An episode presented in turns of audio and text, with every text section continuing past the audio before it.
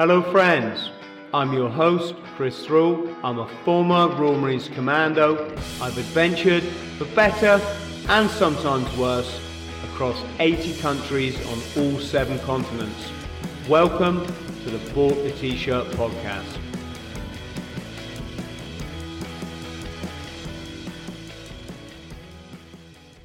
Dr. Itai, how are you? I'm good. Thanks for having me on, Chris. Hey, It's an honor. Absolutely my pleasure. How how is Jerusalem? Well, it depends on what period you're asking. You know, um, if you look back uh, a couple of weeks ago, we had here a small conflict going on here in Israel.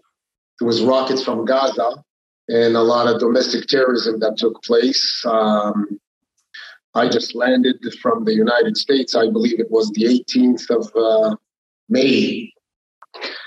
And I got called in urgently uh, by the military uh, for about uh, 20 days to be involved in some of the activities. So um, for now, for now, it's relaxed until the next time. Yes, we'll come on and talk about that because such a beautiful part, beautiful part of the world. I love, I love the desert and one wonderful people I've met traveling through the deserts of the world. Um, but before we do that, we've got to say a big thank you. I got to bear with me here, George Hussar. There we go. Yes. That's my that's my best Romanian accent, friends at home, if you're wondering. George came on the podcast the other day. What a wonderful gentleman. He is a Krav Maga master. And at the end of the podcast with George, he said, Chris, I have somebody that you should really meet. and he's put me in touch with Dr. Gil and uh, it, Ite or Itai? Itai. Itai, sorry, you. We, I did ask you this the other day. I just my small brain, well, small body as well, but so um yes, another Krav Maga master, but even like more of a master, Israeli Special Forces commander, doctor, and of course you now um well not now but you're also successful in business and again we'll we'll come on and talk about that can we take your military service first is that okay Yeah, we can talk about some of the stuff. I'm not sure I can discuss everything, but yeah, let's start. Let's not get off we don't want to get ourselves in trouble with mossad They will find you. That's the thing, you know. That's uh, they always do. i'm pretty sure they found me already Yeah, have you seen my podcast um yeah. Yes. So I'm I'm guessing you um, joined the military as military service. Was that originally? Correct. Everybody here in Israel uh, has to serve mandatory at age 18, and uh, there's different branches in the IDF. Uh, so, for example, in general, very in general, we have what we call the Air Force. Anything in the sky belongs to the Air Force. Anything in the ocean belongs to the Navy, and anything on the ground belongs to the ground forces. Okay. Yeah. Now, in the ground forces, you have so many different things. So you can have artillery, the armory, tanks, and so on. And then you have like British, American, or other neighbor countries around us that they have military. It's like paratroopers and different types of infantries. And then there's probably smaller sections of what they call the elite, the tier one. And what we refer here is to the special forces or commandos. And those are already different sections. So, for example, during wars or conflicts, uh, you know, if I go back into the 80s and then a little bit later on, uh, Lebanon, where I participated in the conflict in Lebanon, June 1982. I was in Lebanon for about two and a half years, I believe. And um, I'm not the only one, so it doesn't make me anything special. So just to, you know, make the audience understand the structure. And um, then uh, uh, what we call IBW, in between war, there's preparation. You know, there's the same wish for peace, prepare for battle. So usually, usually um, we have the foreign and domestic sections. Uh, usually, domestically, Israeli soldiers protect the borders at some different levels. Okay, because we're surrounded. If those who want to look at the map, they can understand the structure.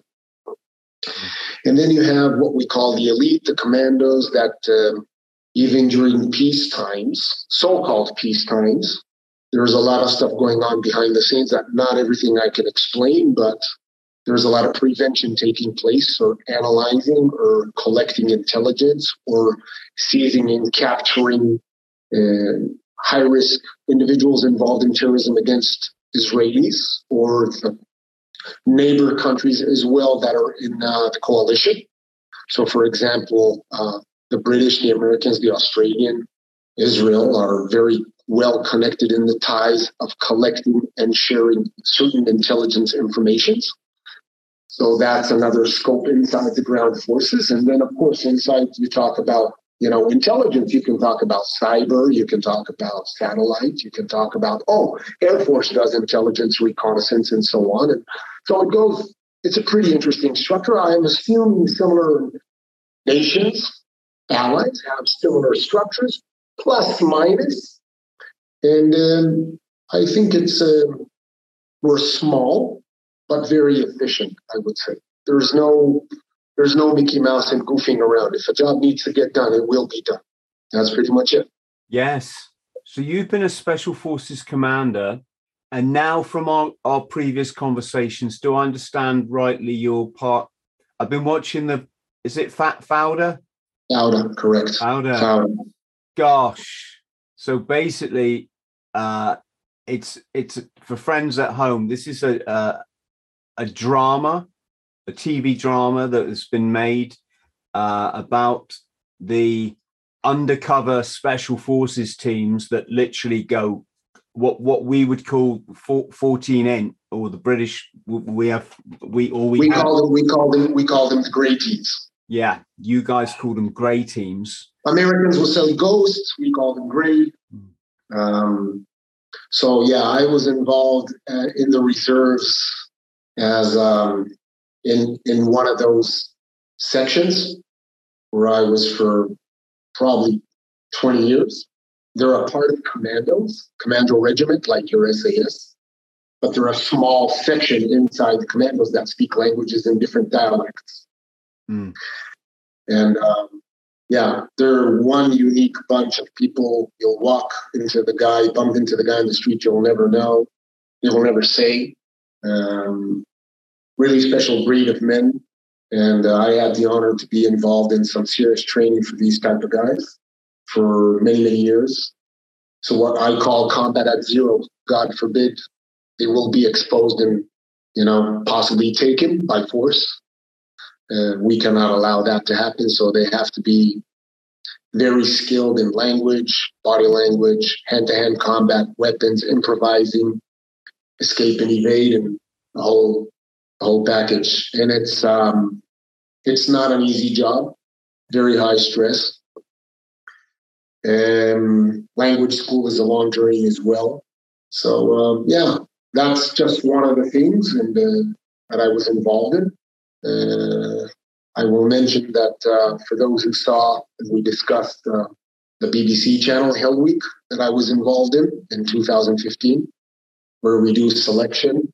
so I was also elite counter-terror warfare team. That is the number one team in the country that takes care of all the problems that no one wants to talk about. Uh, mm-hmm. Also, a very elite group of uh, guys very physically and mentally demanding job, not for everybody. You know, when people say God created all men equal, I disagree. If they were all equal, they will all be SAS and SBS and Israeli Special Forces. So, you know, um, talking later on about uh, will, desire, winner mentality, resilience, and so on. We'll discuss that later. But uh, uh, that's pretty much what my career was evolved around. So I'm still active with the government in the reserves. I get called in frequently and, and trying to contribute as much as I can on training, mentoring the younger generation.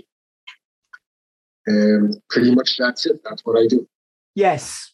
And you do it many of your country persons do it because you have national service, which is something we don't we don't have over here. And it's let's just say it's ta- security is taken incredibly seriously in in your part of the world. Well, we have no other alternative, you know.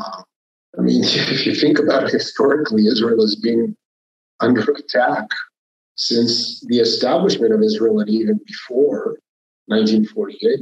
We had our ups and downs and rough moments of terrorism, you know. So, um,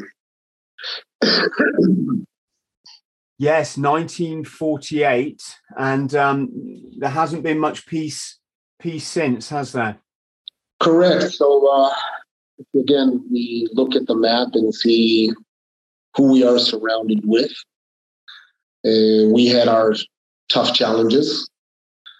And me, of course, I was born much later, so I know stories from family and members, and you know what you learn in history. Um, I will say that um, during my service and things that I was already aware of, is like the Yom Kippur War, 1973, that I was already a youngster. And you know, the Six Day War, I was probably five years old, so it doesn't really, you know, I just know from history. But uh, we had some very very interesting events that later on took place that I think that first of all, for the most Israelis, and of course me as a youngster, we I started to understand that um, I think one of the things that I was young enough but still educated enough to understand was um, the Munich terrorist attack at the Olympic Games, where um, Israeli athletes were taken hostage and it went real bad and all of them were killed. And it was a catastrophe. And um, I remember at the time, Golda Meir was uh, prime minister of Israel. And, you know, after the Holocaust uh, of millions of Jews being, uh, you know, killed, I would say that Golda Meir understood that if we don't take care of our own business, uh, we're not going to make it. And I think that um, that was probably, in my opinion, uh, was a, a, game changer in that point. Um, Israel did offer the Germans back in the day, if I recall correctly, to have some intervention team, Israeli teams come in and take care of it. But um, the Germans said no other Israeli, no other military force will come on our German soil. So that was a big catastrophe for the state of Israel, also because of the morale and ego, I would say, that the Germans didn't deal with it properly at the time. Only later on, many years later on, they built their counter-terror team GSG-9 that, by the way, today is in very good relationship with the Israeli counter-terror team Yamam, where I served, and there's joint programs. But going back historically back, some years later on, then you had the Entebbe, where Air France aircraft was hijacked, landed in Uganda. My um, my direct boss, Major General Alik Ron, uh, was a young lieutenant back in the day, and uh, they had probably 72 hours to plan the most daring mission, land in a foreign country, with very little preparation. They actually built a mock up similar to the airport and stormed it hundreds and hundreds of repetition to get the drill done right. And it was considered a one way ticket. Like, um, if we are not able to save 103 hostages by deploying Israeli commandos, um, it's all or nothing. You know, we all know who dares wins, right? So um, I think me being uh, brought up in those type of environments maybe had an effect on the way I view life. Uh, mentioning that I was involved in martial arts from a very young age, so I was accustomed to full contact and lots of judo and martial arts back in the day since I'm five years old. So um, I thought that was also a God given thing that I had when I joined the military. I was a very gifted athlete, and that helped me a lot to overcome a lot of physical stress and demands that you need to be in one of these top teams. You know, um, it is very easy to give up, very easy to give up. And uh, being strong, being strong physically is a bonus, but it's not necessarily the main product. So I would say, I would say in very general, us having this discussion about those periods, my childhood up to the military, joining the service at age 18 like everybody else, being able to qualify to go into commandos, later on from commandos transfer and go through other selection and other very rigorous training to the counter warfare team. I would say that's probably environment, influence, things that come from family, from home, the way you're brought up, because you can come from a broken home and still be successful. Uh, there's many great examples like that, that people came from real bad homes and were brought up roughly, but it made them resilient. Uh, it's the way each individual copes with, uh, you know, problems and deals with it. And if they want to change their life, there's many options. Military would be, in my opinion, one of the best ways to take teenagers in our generation and straighten them out because I think we have become a very soft society, and that's something we can talk later on. But I would say overall, Israel is a very resilient nation. So my daughter served in the military. My son, my son Tom, was special forces sniper. Uh, like where does this come from? Probably from family and probably understanding the political situation that Israel is in, and um, hopefully, hopefully doing the right thing to protect future generations and having a stable and hopefully a happier life. And pretty much that's it. That's uh, that's my angle on that specific topic. How have you coped then with? Um, I mean, I'm guessing you've seen a lot of bloodshed because there is, there is, there is a lot of bloodshed over there. How, how, how do you how do you stay um, how do you keep your mental health up? Well, I will honestly say that as you're going now into things that are actually my academic specialty is performance under pressure and resilience. That's I talk about this a lot in the service when I train recruits, youngers and older ones that are already in the service. Mm the word performance under stress is, is really interesting because, so for example, job description, what do you want a military member to be able to, to do? So, for example, complete different scope. Let's talk about a paramedic. A paramedic is supposed to be able to reach an injured individual, car accident, or whatever, knife attack, gunshots, and, and analyze as fast as possible the source of the injury and apply a life saving technique or skill. Block bleeding if it's uh, you know a lot more serious. Guts are all over. Maybe someone's burned from a fire. The smell, brain fluids all over, lots of blood.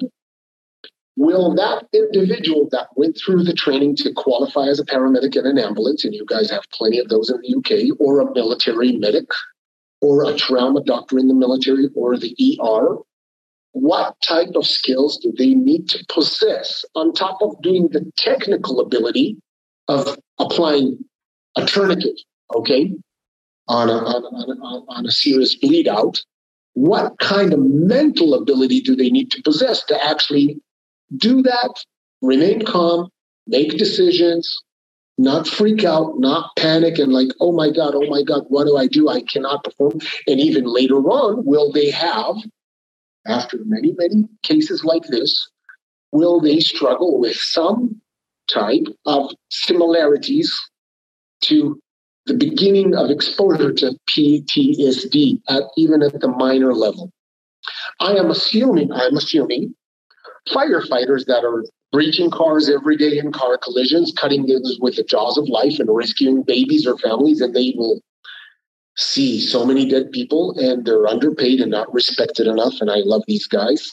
They'll jump into fires to save families at any given time, even though they're underpaid and they deserve more respect. I think medics, paramedics, ambulance drivers, policemen, that will do a life saving things. They also know some basic medical skills. What I'm saying is that job description, did that person want to do that job? Did he want to be there? That's the first question. Did he want to do that? Do you want to be a firefighter jump into a fire? You do understand the consequences. You can't say you didn't know.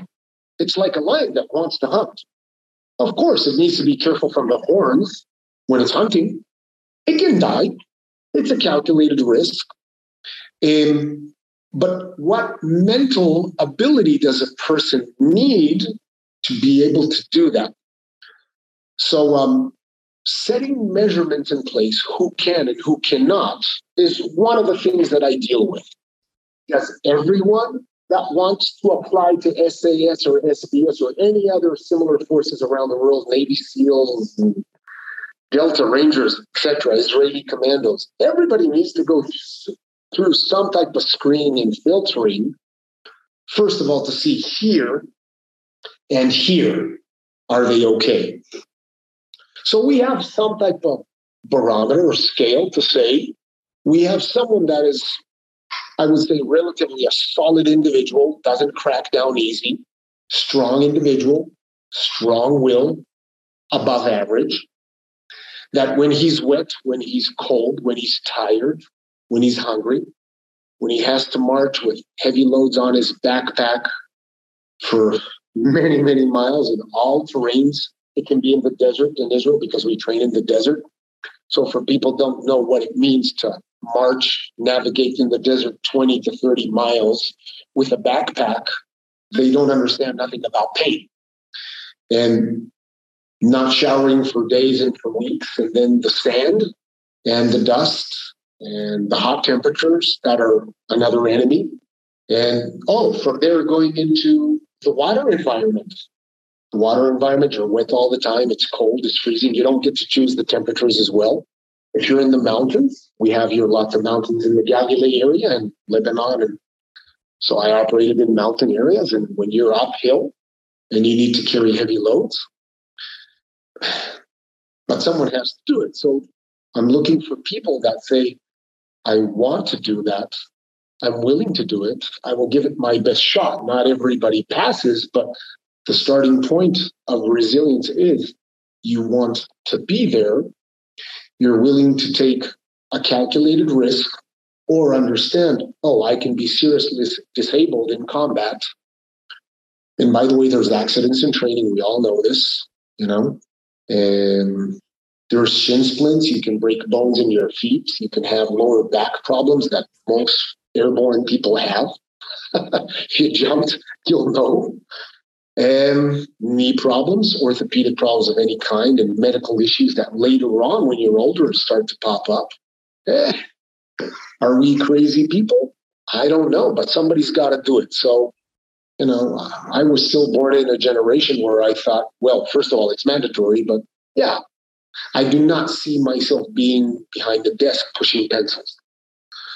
So, uh, just like you, you were a Royal Marine, and you know, and I mean, what makes someone want to do that, you know, and navigating the mountains with heavy loads when it's really freezing temperatures, you know, plus three Celsius or rain. You don't get to choose the day. You still got to do it. And those are the things that we're looking in the human puzzle, people that can cope and adapt to different environments with a snap of the fingers. Oh, desert, bam, no problem. Water, we're on a boat, no problem. You're in the mountains, no problem. Making shelter, no problem.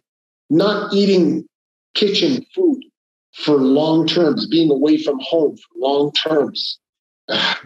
That brotherhood, that unity being among men, the guy on the left, the guy on the right, he will do whatever it takes to protect you as a team member. That is something that most people that have not served lack of understanding the trust, the loyalty. And by the way, when, if, you did see the BBC show, um, I ran a very interesting drill that uh, where you have to do all these assignments, dragging a tire, burpees, push-ups, running, climbing, jumping, whatever task it is, physical task. But what the participants do not know, there is a hidden camera recording them.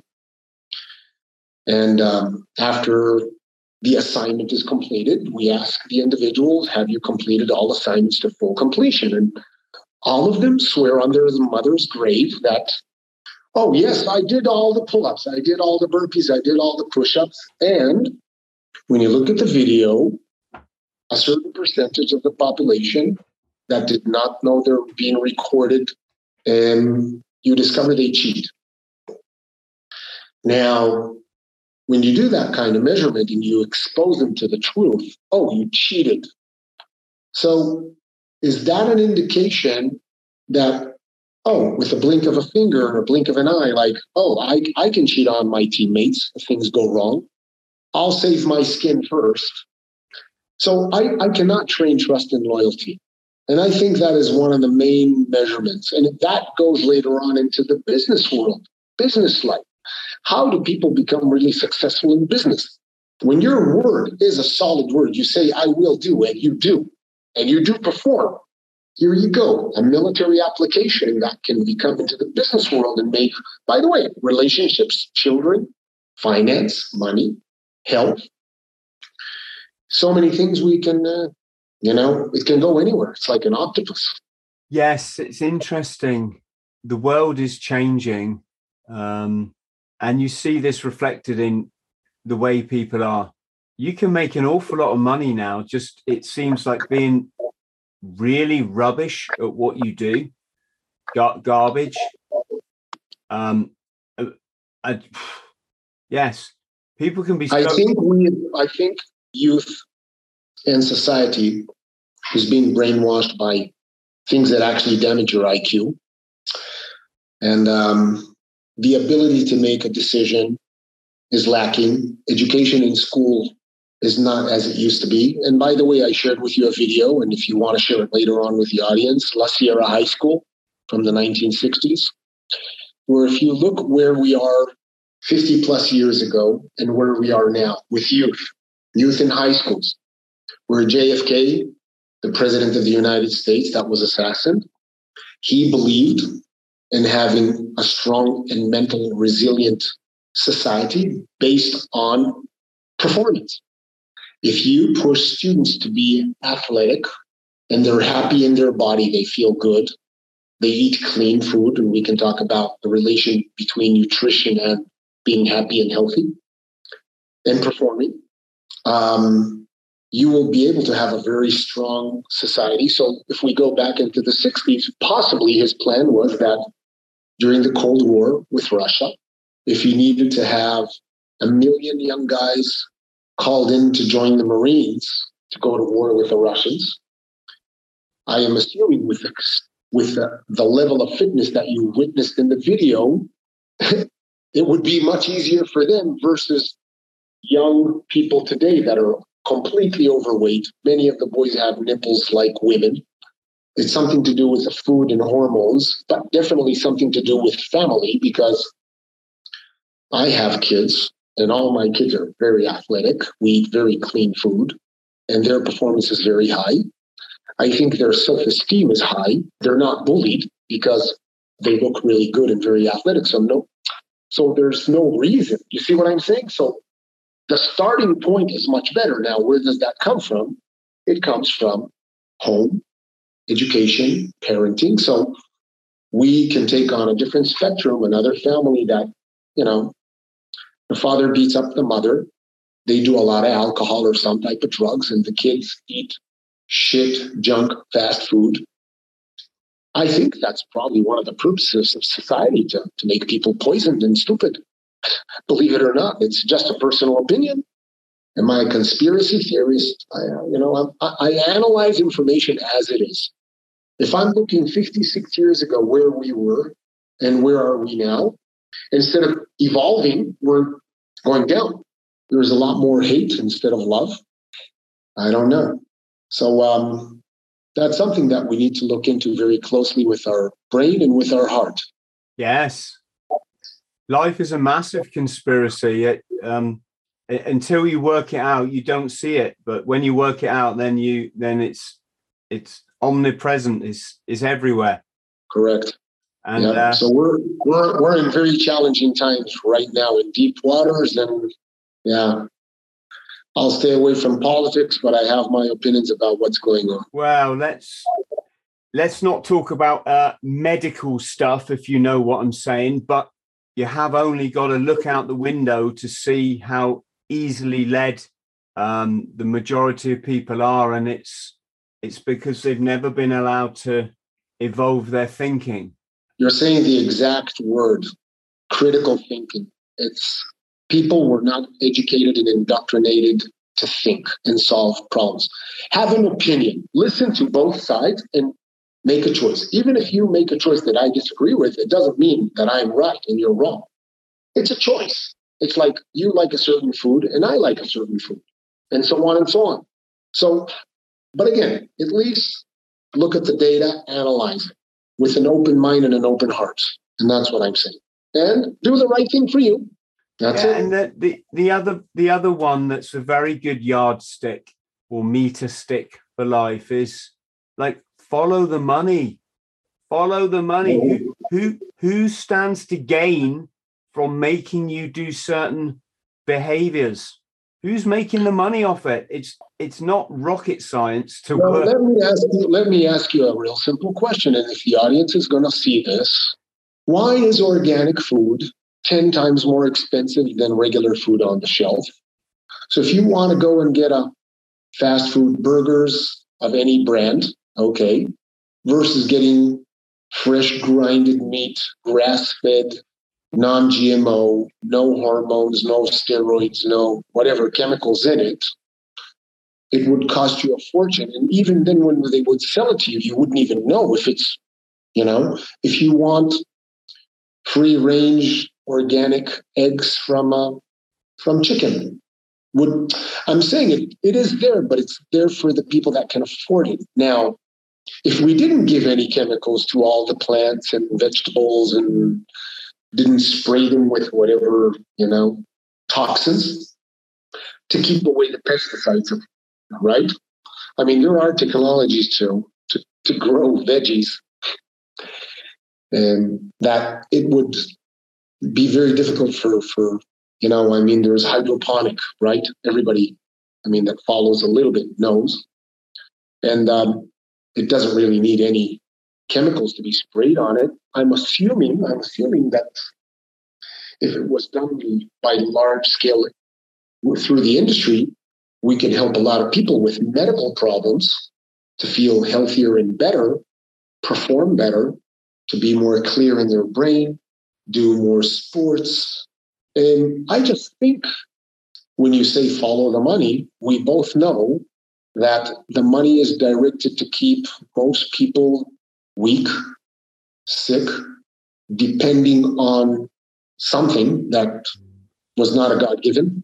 And that bothers me. That bothers me a lot. And by the way, that's in our house. So, for example, in our household here, we do not have any sweet drinks of any kind. There's no Coca Cola. There's no. There is no junk food of any kind. We eat very, very clean uh, as much as possible. We try to get organic. There's complete days where me and my wife and the children were uh, vegetarian, and then two, three times a week, different types of protein from animal fish, red meat, chicken. And then there's a lot of fasting as well, just cleaning the body. Shut your mouth. Most people need to snack and nibble on nonstop because the taste buds and the demand of sugar to the brain spikes the insulin and so on and so on. So again, now we're glitching into nutrition, health benefits to raise performance. That's another thing, by the way, that I discuss a lot um, with high performance people. Do you want to perform better? Change your lifestyle. How many people want to perform better? Are they willing to change the lifestyle? It's so easy to tell people what to do, but if you're a role model, and um, that's why I wake up every morning very early and do my fitness uh, routine in the gym in the house. I have a small gym. Every day I wake up. So when my kids see me, they say, he's a role model. I don't brag about it, but I just, they see me every day doing pull ups. Every day I'm doing squats. Every day I do push ups. Every day I do explosive sprinting and some type of physical activity and martial arts and hand to hand combat. I'm a very physical guy for my age. In a regular good day, I can do 10 sets of 10 of pull ups. Most young people will not be able to do that. So I'm not saying I'm a world class level athlete by any means. I'm just saying for a regular white guy, I try to keep here and here strong. That's it. Yes. If my son, if he gets up and he doesn't make the bed, he he He's gets fired. he gets told to go back and do it. Well, I think also the generation today of the young children is um, they believe they're entitled. So, so dealing de- dealing with some of the things that I discussed discussed in my research and academic papers is that um, negative negative negative results are very very good for us. So failure is an amazing ally, an amazing empowering tool. You must fail in order to to succeed later on. There is no all the time success. You know, you were interviewing George Huzar, and he trained with me, and he's one of my top instructors. And I will say that we go full on hand to hand combat against a rubber knife. What you think? You think when George stabs me or I stab him, when we do drills full on, I manage to block and defend all the time successfully? No. Gun disarm, same. Full on attack with some type of simulated pipe or baton, full on, two against one, you know, multiple attackers. They try to beat you down to the ground or drag you into a van or something. Home invasion, rape. We don't always get it right. We need to fail so many times in order to possibly raise the bar to reach some type of success. Isn't it the same way in the military? What we always get it right? We always hit all targets when we're shooting with a rifle or a gun? The answer is no. But bouncing back and coping with frustration to turn failure into success, that is the most resilient sets of skills a person needs to train himself. It's you can help someone and coach but it's self-training. You need to say, I want to do this. I need to do this to save my soul. I want to be happier. It's nothing to do with money, by the way has nothing to do with money. I mean, you can have all the money in the world, but if you're not healthy, I mean, look at Steve Jobs. He had more than everybody else, but he still had cancer and died. Um, so, like I said, you got to train yourself. You got to push yourself to the limit and every day set a higher bar and a better standard for you as a role model if you decide to have a family for your for the children for all your friends around you that you can instead of dragging people down push them up. Be be a motivational inspiration even at a very small scale. You know not everybody is like a legend speaking on youtube with millions of followers like but in your own small circles can you do miracles? Can you save someone's life? Can you help them to be more successful? Can you help them to be healthier and happier. And I mentioned Steve Jobs had a lot of money, but he died from being sick, cancer. We're surrounded with invisible enemies all the time cancers, diseases, and so on. There's things that are in our control. I mean, uh, it doesn't mean we're we're immune from everything. You want to know the crazy, the crazy thing? yeah, People in people in this country, we we we've been lied to so much from from birth that all the medicals and stuff and biology has just been hidden from everybody. So people here still think like cancer is something that like you might get it, maybe you don't, but you know it's real bad luck. If not uh, bad luck. It's nutrition and vaccines. yes, But again, I'm not a medical doctor, so anyone listening to me, for them, it may be nonsense. I'm not an authority on this, but just from the reading that I do well, and speaking to medical experts, that's the information. And with my brain, I wish to analyze and I, I ask myself, how is it possible so many people in the population are having these type of problems? yeah. So just logic, connect the dots. Yeah, we don't even have to talk about the that that that word because even back from there, um, if you eat a nutritious alkaline based diet, you don't get ill. I haven't been ill. I always say 17 years, but I think it's 18 years now. Not a single cough or a cold. There's been times when I've gone back to like the junk food. When I say junk food, I don't mean like McDonald's. I mean what what people eat in this country, which is like a steak and chips and egg and chips or, or fish and chips or, or, or meat and potatoes. It has to be meat every night, every night. And all this refined carbohydrate or or carbohydrate. It's not just that, it's the oil that the French fries are fried in. Yeah. That at high temperatures they become chemicals and toxins. So of course, but no nanograms, no. nanograms in the digestion go into the bloodstream, and later on, you know, mm. diseases, blood clots, whatever, heart attacks, and everyone wants to blame proteins and fat. Actually, good fats are pretty good. I eat lots of plenty of fats every day. Avocados and nuts, that's a great source of fat. Mm. Hey, you can do that all week. Yeah. It's just so funny though that I eat avocado every day. Just I, we have avocados here every day in the house. We, I go to the food market and buy big, beautiful avocados every day. I have one full avocado. Yeah, and this walking around with a bucket of coffee all morning, which has become it's it's a toxic poison, and yet it's been sold to us as like this enhanced. Do you know I don't even have tea or ca- any caffeine now? Well, I have I have I have uh, espresso. I I, but I don't overdo it. I don't abuse it. Itai, Coffee I, will have some benefits as an antioxidant, some claim, but um, I just love a good coffee, but with no milk. So milk changes everything. The dairy, the way the dairy is yeah. produced, not the milk itself from the cow, but the way it's produced. Listen, I wouldn't criticize anyone for having one coffee or one tea a day, or or even two. Right, I've done that uh, you know, not so much the coffee because I really think it's bad for you, but but here's the thing. I'm moving away from it now because what I found is when you get off it, whoa, your your your mood is so much better. And so I don't want to go back to basically poisoning myself, okay. you know. Interesting.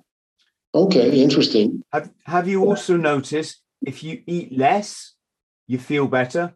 Listen, I am telling you, I do like this week alone, this week alone and last week, I think I did almost for one week, I did one meal a day with a 24 hour fast in between. So I had between one and two o'clock, one meal, a very big bowl of salad, all the greens and veggies you can imagine, um, avocados, nuts inside, four or five boiled eggs, mackerel, mackerels or sardines in olive oil, organic. Mm. And um, that would be one meal, probably 2,000 calories with everything until the next day. And I did that for a week. And um, body mass has not changed. So my BMI has not changed. I feel very strong and energetic. Digestion is very good. And I feel very light because one meal a day. And if you think about, you know, primordial hunters, you know, they didn't always managed to catch every day whatever they wanted as hunters, throwing a spear or setting a trap. Or, and uh, we're just used to having, oh, I'm going to go into the groceries, get a bag of potato chips, Doritos, and whatever, open it in front of TV, sitting in the office, snacking on it. Man, that, that that's that's how society is structured. They want you to be like that, not like what we're talking about. Yeah. Now, a lot of people say to me, How do you have the willpower to do it? And I said, Well, I'm military trained. Now, what came before the egg or the chicken? Yeah, what came before? Fascinating. Because all what my- came before? So where does where does where does that resilience come from? That will to be, hey man, I just want to hang out with my kids as long as possible. Is that too much to ask? Mm-hmm. I hopefully, if God gives me, you know, to be 95 years old, maybe 100, and still my brain functioning without Alzheimer's and dementia, where I can see, you know, 30, 40 years from now, kids, grandkids do amazing things, achieve ma- amazing goals, and just just be happy. It's not even about money. Just I think it's a lot about community, who you hang around with, strong supporting environment, and not just the individual. Yeah. And, you know, we, we were both military, so the team is everything. Without a team, you can't do nothing. And um, it, it's the same in a business. It's the same in the family. I tell my wife and the kids, we're a team. There's chores in the house, cleaning, vacuuming, throwing the garbage, doing whatever normal family does.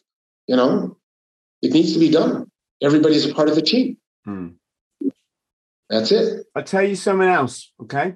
I'm hoping I'm hoping people can learn learn from this conversation. Well, they can learn from it. People write to me a lot and say, "Wow, you know, thank you so much. I didn't know that, or I didn't know this, or or just to believe in people because p- paradise is for everybody. It's not just for a few. It's for everyone. But the the trouble is, it's so simple to get there, but we've been told it's so complicated because it's all about money and power and material goods and and because people focus on that and think it's about job career 30,000 pounds a year car two cars three cars two houses one holiday and, and it's nothing to do with that.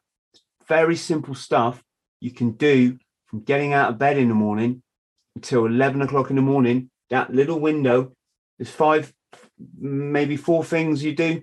That's it. Bang. It's that simple.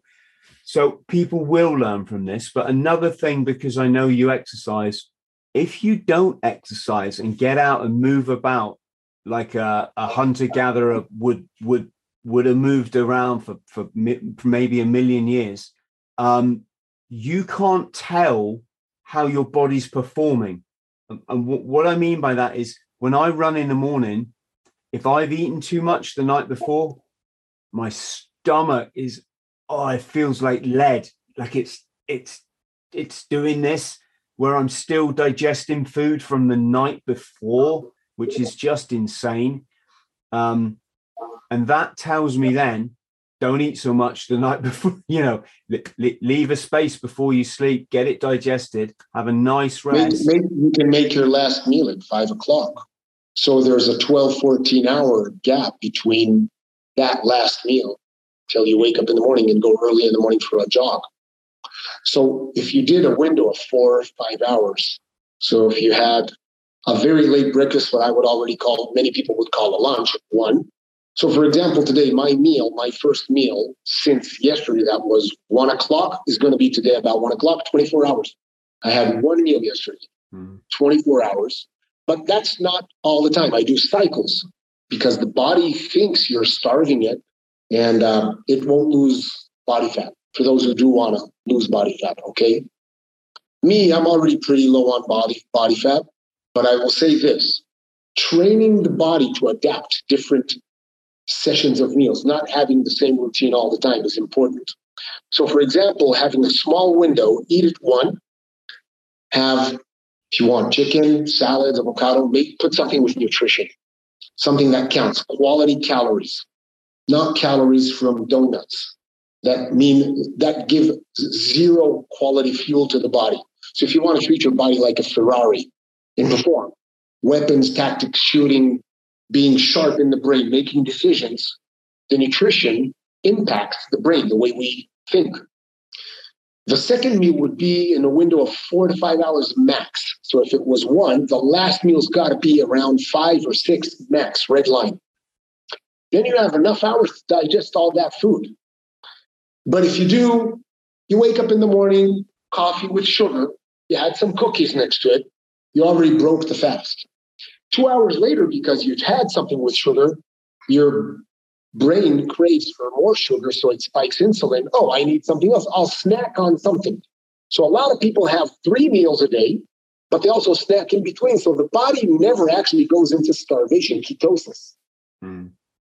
So you're always hungry because you didn't train the body. Can you stay near the near the mo- mic- microphone, doctor? Because yep. I'm yep. losing yep. you again. Thank you. So I'm saying you need to get the body into ketosis, so where you're you're now starting to burn fat instead of sugars.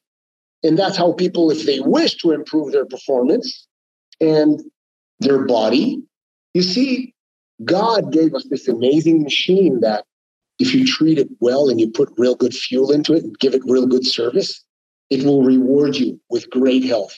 The brain you're just gonna you're just gonna perform so better.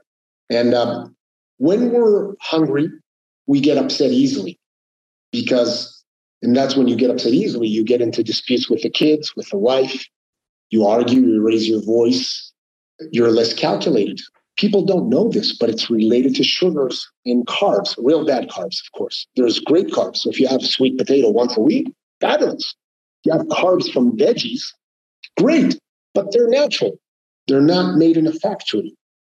So if God made it, eat it. If God didn't make it, don't touch it. That's what I tell people. They ask me, oh, what is it? You know, I'm not a nutritionist. I'm just saying what I do. And it makes it works for me. So I would say that um, I think that those lines, if God made it, eat it. And if he didn't, don't touch it, would be probably the number one line for every average civilian that wants to do something that he can improve himself. If you can pick it from a tree fresh and eat it, go ahead and do it.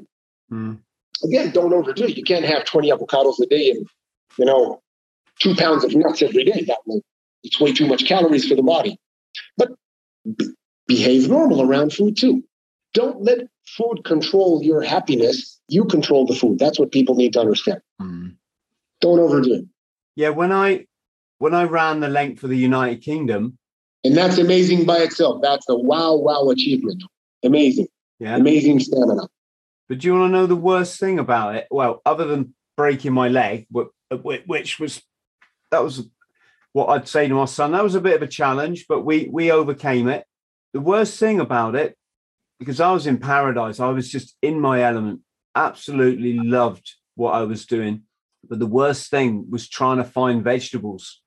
Whoa, in this country, you can buy junk food every service station, every we call it petrol garage every corner shop, everyone.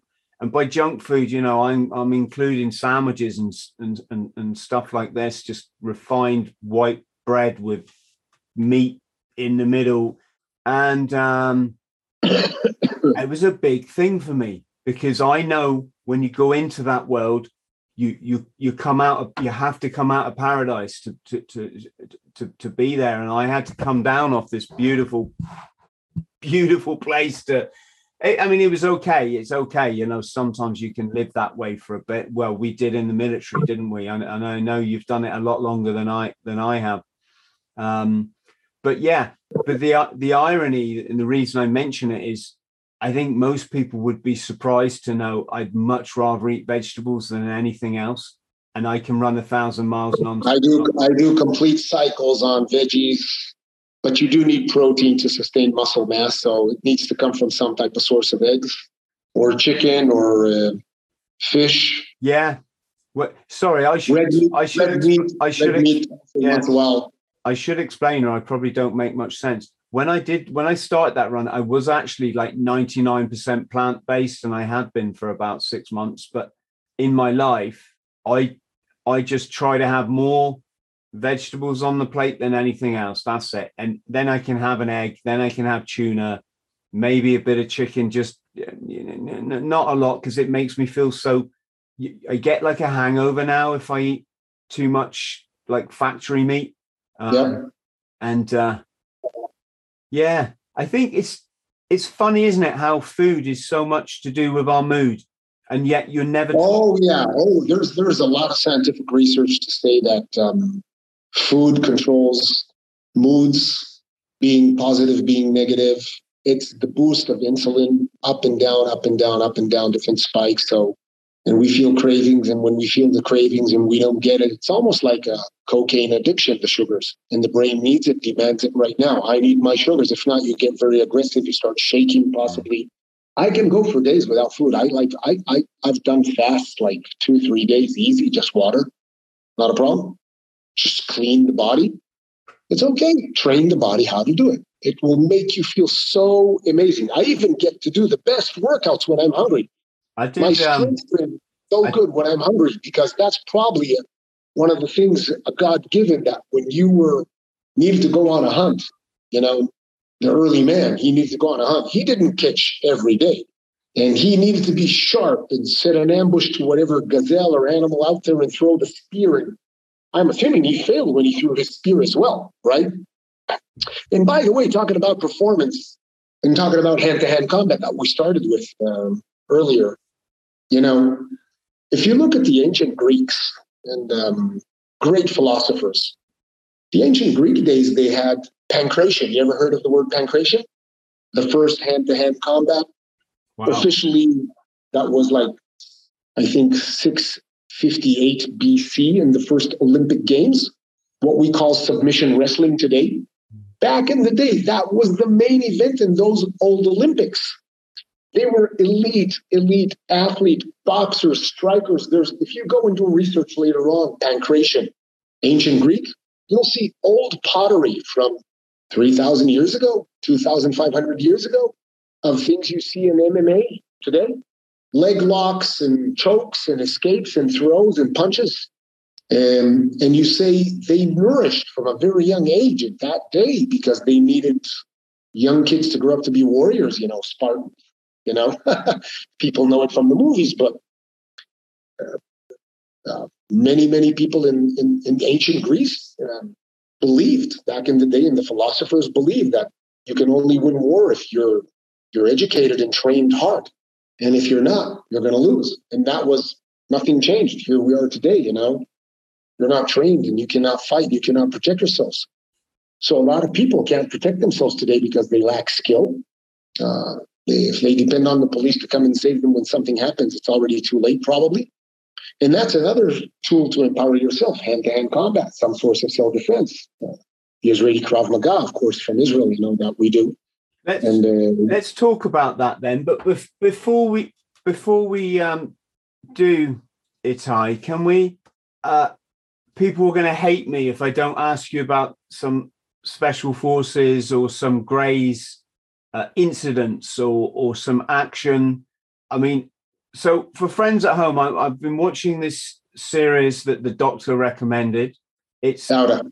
Yeah, Fauda which, if I understand right, kind of likes mean a fuck up or like it's all gone wrong. And yeah, it's it's about these grey teams, so these un, these these intelligence teams, undercover, undercover, yeah, commandos, yeah. yeah, undercover commandos. But it's equally as important about the guys that come in to rescue them if they get compromised. Of and course, there's lots of shooting. There's lots of danger. Um, we're talking some serious you know people are involved in this this world. It's a multi-billion dollar industry with air force has drones in the sky that monitor operations guys on the ground that are dressed as locals in vans and trucks and they're the second circle. So god forbid one of the team members was exposed or someone pulled on him a gun or uh, tried to interrogate him or they're going to be killed or captured mm what we cannot allow at any cost. And then, if you don't, um, if if you, uh, how can we say, if you don't look Arabic, you you you you wear a burqa. So for example, for example, take a guy like me. I'm white skin, right? So I would be dressed as a Muslim woman with full burqa, so you can't see my face. And I would be with some type of object on my body that makes me appear to look pregnant. And underneath that casing that's under the fabric, I would have my weapons or whatever. And um, so I would be on the ground with some of the teams back in our days. And um, if things go wrong, you're supposed to intervene. So you're you're there on the ground. There's no, it's not a helicopter is coming an extraction point five miles in the mountains. Or it doesn't work like that. You have to have people on the ground. It's like it's 10 seconds for contact. 15 seconds, and things can go bad. So um, pretty much that's it. So there's a lot of money and resources involved in getting the job done safely, quietly, no noise, no a lot of deception. And um, instead of getting into a fight, why not make the guy want to be involved in something he doesn't know? So there's a lot of science behind what the guys do. So it's it's, it's an exciting thing. I would say the movie, what you're seeing, the television show Fauda in this case, is a glimpse into the life of what these guys do. Hmm. Of course, it's a movie. It's not everything is exactly accurate on purpose because of censorship, but it gives a good idea. Yeah.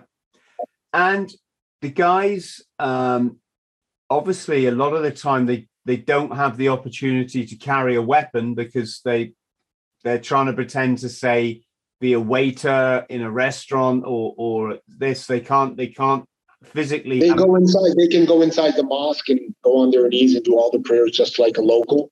So, so it's part of it but for you guys or the guys that come in to get them out or, or, or, or i guess sometimes they do carry weapons if they're on a different mission what do, do you get a choice what pistol you you carry or is it regulation well the military has its own standards so there's quite a few things i don't want to really go into that but um, some of them will have silencers and stuff like that so a lot of stuff needs to be done very quietly. But and it's concealed in certain places very smartly so i don't want to expose that too yeah, okay. Um, because in in the culture, there's a lot of hugging and embracing. So when they hug you, they actually tap you down to see if you're carrying anything, and they will not find it. So, yeah. What about? It's all about. Have have you lost many operatives? Have many been? There's there's there's, there's been losses. There's been losses. I would say that um, the teams that I worked with, yeah, there's been losses. Not too many um, but there has been losses, yeah. Yeah. And it usually it's very low key. It's not something that's huge publicity because it's not. You need to understand it's not regular warfare. What does it mean? It's not infantry against another infantry, and there's artillery and tanks, and there's shrapnel. It's just this is all very surgical. It's a real small circle and a very direct action against a certain, you know, radical person involved in terrorism. Okay, so um, uh, that's pretty much how it's done. It's uh, it's not. There's no noise. It's really really quiet. It may take the planet months or maybe a year to get a job done. Tracking, monitoring, following. So technology is involved. SIGINT, signal intelligence, where they intercept phone calls, and so it gets pretty. It's it's pretty high tech with low tech. You actually need so if you found the guy, still someone needs to deal with it. So tracing, tracking is one skill. Dealing with it is another skill. Hmm. So actually, at the end of the day, you need someone to put their hands on the bad guy. What about my mind's kind of going uh, all over the place here because I've I've been in I've been in Israel and, and Palestine twice now. I've been in Jerusalem twice. Um, what I would say it it's quite quite easy to get smoke in your part of the world. Cigarettes are, I think, pretty much anywhere in the world. You, you know where to go. Yeah, cigarettes yeah. are any grocery stores or. Is is that le- legal in the military though, or or do you tell people not to smoke weed? Any kind of drugs in uh, the military is is not permitted. Oh, so weed, weed of any kind is not permitted. Yeah, no. Is is weed? So, so I do know there's people that probably do it. Now I'm separating it not to offend anyone. There is um, what is it called? Cannabis. Cannabis, yeah. Cannabis, Cannabis. To, for you know for medical purposes. So that's not you know it's different. But for those who want to smoke, I mean, uh, does it affect anyone personally? Does it harm anyone? Is it considered a real drug? You know, there's a lot of arguments about it to make it legal and so on. So mm. I'm not involved in that. I don't even smoke regular cigarettes. I just don't tolerate the smell of any kind. So I just, if someone wants to do that, it's his business, not mine. Yeah. Is, is, is the smoking legal in Israel? I, I I'm, I'm going to guess it's not, but, but I'm not. I'm, I, I think it's not. They're trying to legalize it in the parliament. If you have a certain amount in your house for personal use, yeah, it's okay. going to be legal. Yeah. Versus you're having bags, and you know it's for marketing purposes and dealing. So that would make it complicated. Um, yeah, that's the only thing, issue I think that comes with any other drugs. I think are completely legal. Hmm. And let's talk about the Krav Maga then. So, okay, from my my chat with George, he was he was trying to explain it to me, and he said, whereas with some martial arts or some forms of fighting, you might have a different technique for each each different attack. He said Krav Maga is more like it streamlines it down. So you have maybe like five techniques. Um, so there's one technique m- might cover five different Five, That's correct. Five different. Uh, um, he, he did explain it. He did explain it correct. So the idea is that the way I view Krav Maga is, first of all, it's a form of self-defense, hand-to-hand combat. It's, it's it's the known or the accepted style here among what we call military and law enforcement and even private schools and private people do Krav. They know it's not MMA. It's not I go for a single leg, double leg, judo, lift, throw, takedown. Although there are great sports and there are additional applications for the Krav, it will help you. But in reality, and this is one of the things that I do lectures about performance, and I call it combat at zero. You see, the first line of defense would be first of all, observation. Did you see there's a problem? So let's say you and I have a verbal confrontation. And I walked up to you and said the F word in your face, and I was with my hands in your face very aggressively. You would have a red light, say, hey, this guy has a problem with me. I need to get ready. But then during this verbal confrontation, no physical yet, suddenly I reached with my hand into my pocket of my jeans. And you didn't pay attention to that. Now, I'm telling you, you're not going to get money. I'm assuming if he put his hand in his pocket, he maybe, maybe I'm wrong, but maybe he's pulling out an object, a screwdriver, a sharp blade, some type of brass knuckles, and he's going to whack you. He's going to get you. Time reaction will drop to near zero because you're so close proximity to the event. So if you didn't read the first line of defense, observation, body language, intention, you already failed yourself because no, I don't know any style of martial art that can teach you to defend a thing you don't see. So if someone attacks me from behind with a metal pipe and smashes me on the skull, I'll get smashed. It is what it is. If someone stabs me from behind, I'll get stabbed if I didn't see it. Now, if someone shouted from behind, hey, you, there was an indication based on or visual or sound or touch. Three major senses you must apply in self defense. So if I didn't see the problem, oh, wow, that's bad. Um, if I didn't hear the problem, wow, bigger problem. If it touched me and it was a blade, it's already too late. Makes sense what I'm trying to say when I'm breaking it down? So the Krav is supposed to be real stupid and simple, a small group of sets of skills that solve many different types of attacks from many different angles. Does it mean we're always successful? The answer is no. But the idea is under stress, and that's my research, I have several videos on YouTube where people claim to be masters and experts. They fail when we pressure test them full on, full on attack, rubber knife, or gun disarms and different attacks. And they just, oh, I didn't know it's going to be this aggressive. They were not coached and trained under real extreme environments where me, I bring. So I have videos on YouTube that are more than 20 years old where I built like a kill house, CQB. So there's a maze with rooms left and right, and there's corridors. There's one person in one room, two people in another room. When you go through the maze, you you know it's a drill, but you, it's there's an unknown part where you do not know who's going to attack you and from where. And suddenly, in a confined space, someone jumps on you and attacks you, and um, wow, you're overwhelmed. Boom, boom, boom. Suddenly, you're attacked. Three, four stabs. Oh, I didn't know. I didn't see.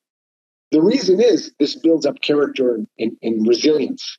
We want students to understand failure is part of the process.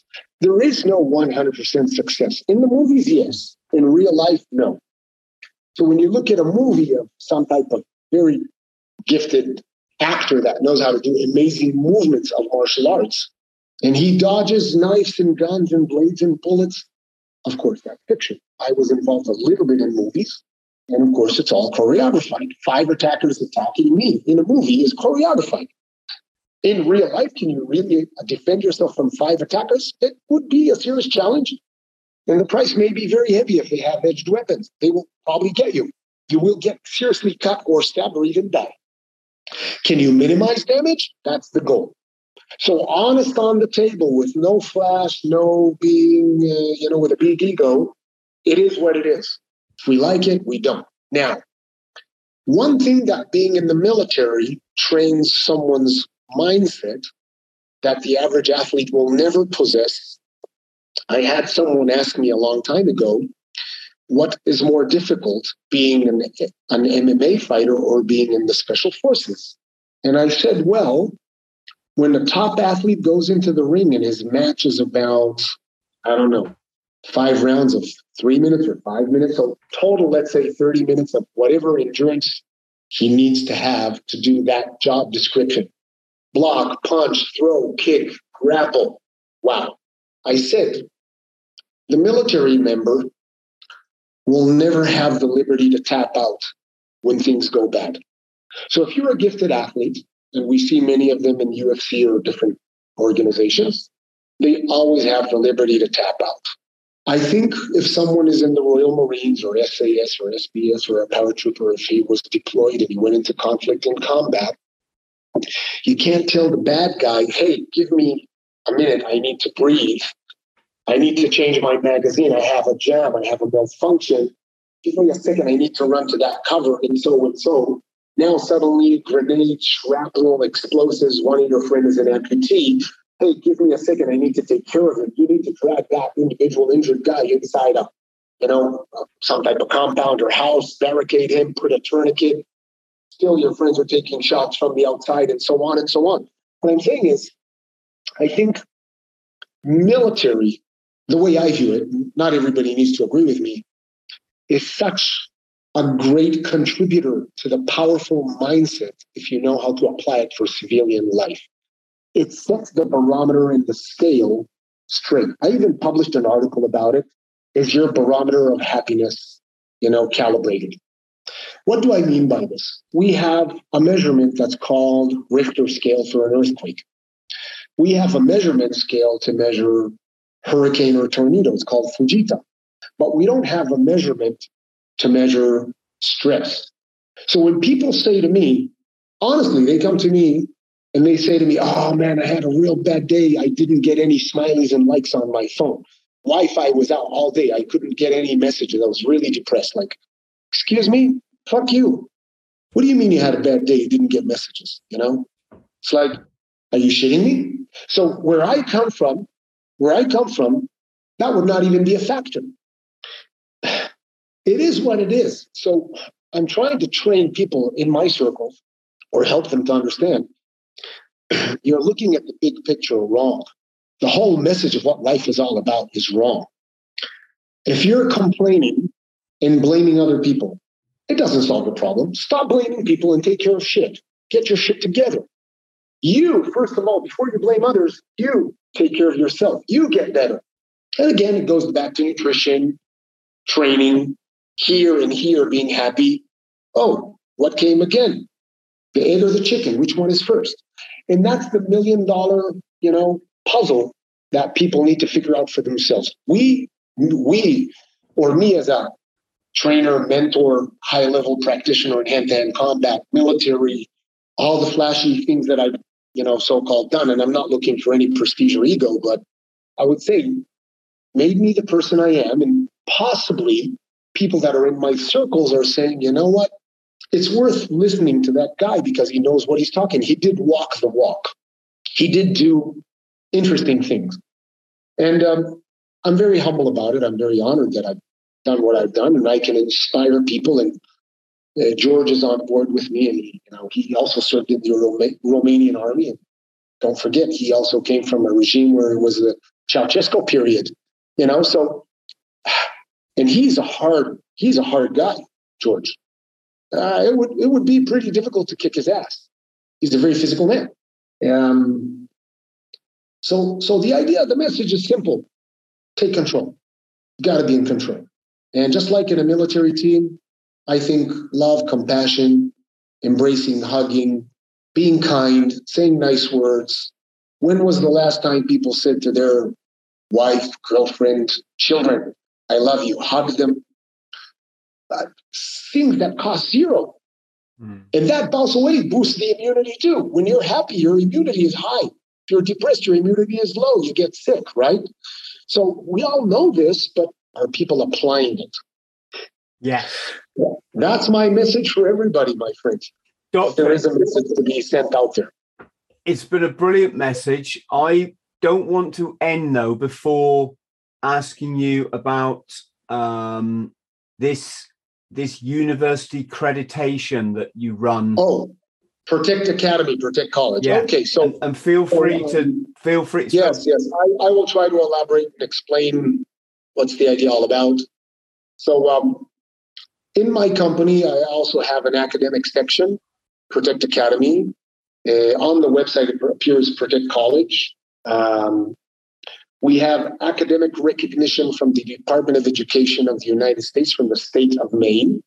So it means we are legally permitted to give academic qualifications for achievements for or certificates or qualification, you can call it diploma, um, that are recognized in different fields. So what I have done, I have done something really interesting, and a lot of people really love this kind of work, where I know for a fact there's very little regulation in many, many countries worldwide about who can train or teach whatever subject. So, for example, if someone claims to be a real high level practitioner in some style of martial art, he claims, doesn't mean it's true, he claims. He knows very little or knows nothing, but there's no regulation to prevent him from renting a space in the UK, bringing some dumbbells, club bells, some gymnasium punching bags, and start advertising and claim I'm a specialist in kung fu, monkey, ninja, crap. And the average person doesn't know quality. He may be a very smooth talker and maybe even look good. He shaves his armpits and, you know, looks like, oh, I'm a tough guy. He's got lots of tattoos. And uh, he opens a school. So those who really possess a real good skill are in competition with someone who knows nothing. So if you look at systems that exist in the market, like there's stars for cars that, uh, you know, when they do crash tests from one star to five stars, they do a crash test. There's Michelin star for chefs. There's TripAdvisor for restaurants. But there's no academic recognition for people for their sweat, blood, and high level achievements if they do possess one. So, what Protect Academy does is that if someone does have a great skill, it could be yoga, Pilates, golf, it can be martial arts, it can be any type of fitness, nutrition, strength. It can be military, it can be security, it can be defense, counterterrorism. So we have two sections one for Center of Excellence for Sports and Martial Arts, Center of Excellence for Security, Defense, and Counterterrorism. So if someone is a graduate of the military or law enforcement and he wants to have some qualification in security, he works close protection. Or someone who specializes in canine. Do you know that the world of canine, handling dogs or training dogs, there's no academic qualification for that? Mm. If you're a power lifter, there is no academic qualification to say you are an excellent trainer in powerlifting. So the guy is a powerlifter. He knows how to do the routines and the drills, but he's not, he doesn't have a paper to prove it and put it on the wall. Now, all of us honestly love to have a, a, a diploma or a qualification to say, to claim legally, I am recognized by whoever, like something like TripAdvisor or Michelin stars for chefs. It's called Michelin because that's what they called it. So there's different standards in the market. And some hotels have five stars, some hotels have one star. There's a standard. But for martial arts and sports, there is no real measurement to say who is and who isn't. I bump into so many people that are way below average that claim to be masters and they're not, but they claim they're masters. So I don't want to shame anybody, but I'm saying what we do is people need to send one video for free, for free, zero. And if they can do the certain assignments about movement, biomechanics, and muscle groups and explain the movements they were told. So let's say if someone wants to demonstrate yoga or Pilates, I will have a, a someone who is a specialist in yoga or Pilates to look at the sets of skills they claim they have and say, thumbs up, thumbs down. This guy, wow, we can accept him. So we only accept people that are would we we would believe that would pass all the exams. So we don't take people's money. Then they start and they say, no, no, you're not good enough. I took someone's money. We don't do that. It's exactly the opposite. We only take people that we know very high chances they will start and finish. Now, if they quit in the middle, it's their problem, not mine.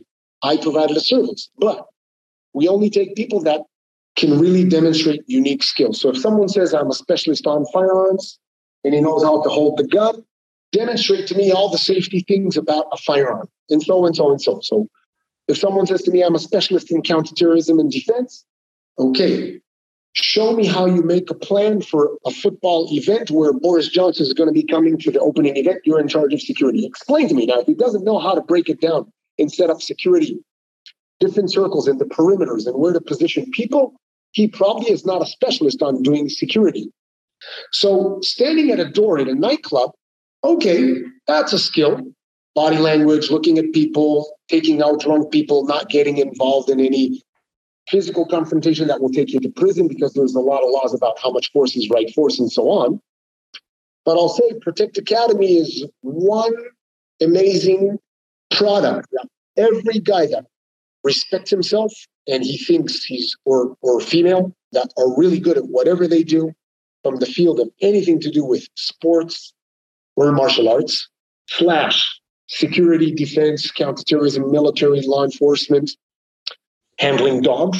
For example, rock climbing, rock climbing, there's rock climbing instructors, but it's not regulated by nobody.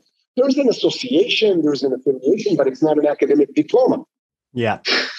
So, and this can be done by sending you videos. So all be- online, everything is online. You don't need to travel anywhere. Save the money.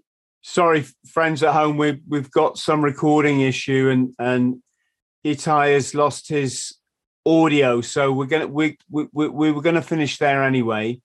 So just to summarize, this is a wonderful opportunity if you have a skill that you want to have um, academically recognized, if you want to get a diploma recognized by the University of Maine. Um, Not the University of Maine. No, no. No? Not the University of Maine. no, okay, explain. Sorry.